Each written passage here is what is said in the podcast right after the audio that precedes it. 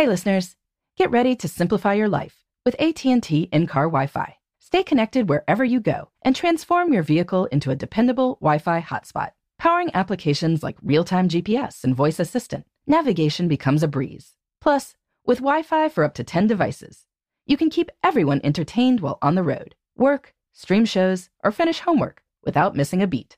Discover the convenience for yourself and see if you're eligible for a free trial at att.com slash in-car Wi-Fi. Always pay careful attention to the road and don't drive distracted. Wi-Fi hotspot intended for passenger use only when vehicle is in operation. Compatible device and vehicle required. Welcome to Before Breakfast, a production of iHeartRadio. Good morning. This is Laura. Welcome to the Before Breakfast podcast. Today's tip is about one efficient way to add happiness into your life. Become a regular somewhere, ideally with good company. In a recent episode, we talked about adding more serendipity into our daily schedules. This can require new inputs.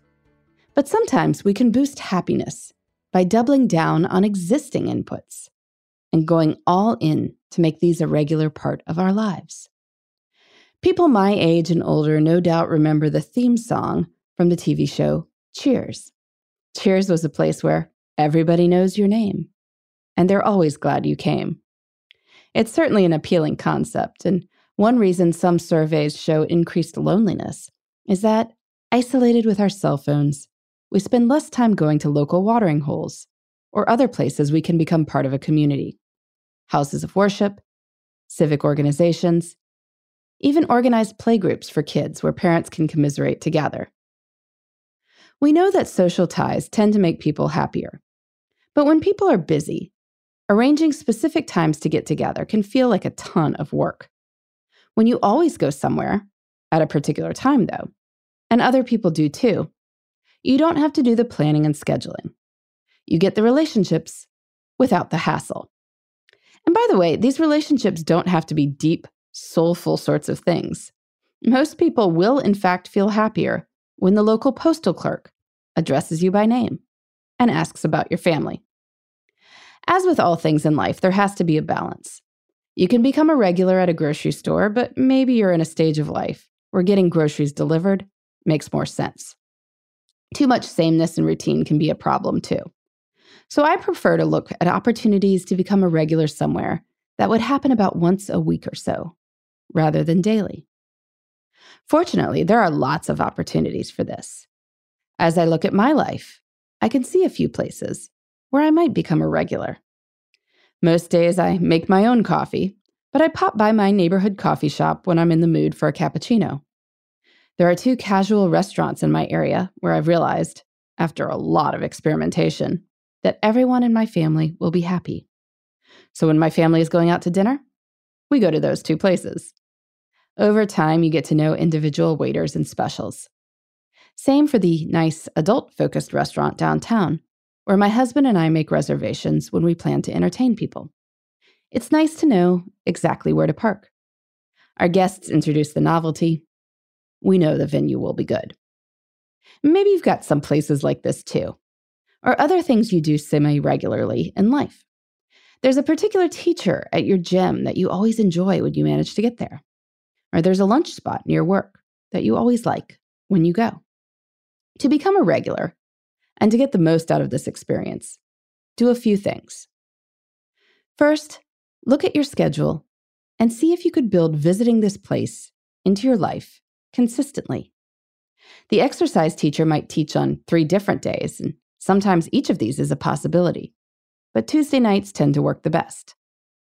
Could you commit to going the vast majority of Tuesday nights? I mean, there's always a reason one week here and there won't work.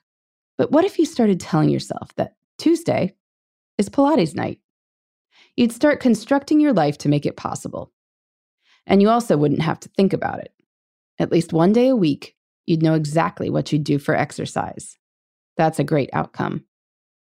But to truly get the most out of being a regular, don't stop there.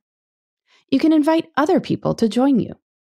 It can be casual. You tell a friend about your great Tuesday night exercise class or it can be more formal. Maybe you commit to taking a different direct report out to lunch at your favorite place every Monday. You can rotate through, but you get to know the restaurant and you build relationships. And of course, once you've decided to become a regular, you can pay more attention to the people who are already there. At the restaurant, you get to know the hostess and the wait staff.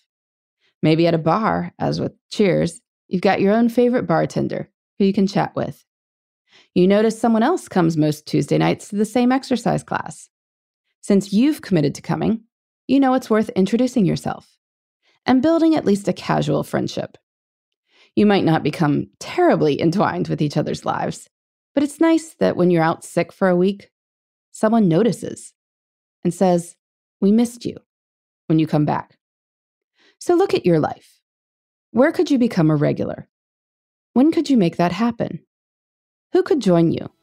Or who would you like to meet? Answering these questions can bring a lot of happiness to your life. In the meantime, this is Laura. Thanks for listening, and here's to making the most of our time.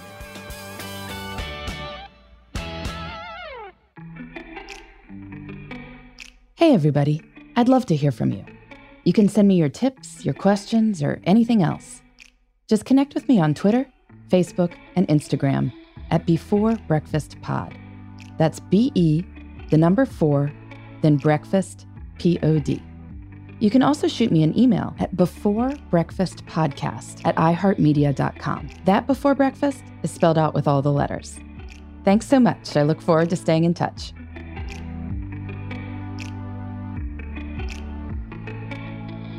Before Breakfast is a production of iHeartRadio. For more podcasts from iHeartRadio, visit the iHeartRadio app, Apple Podcasts, or wherever you listen to your favorite shows.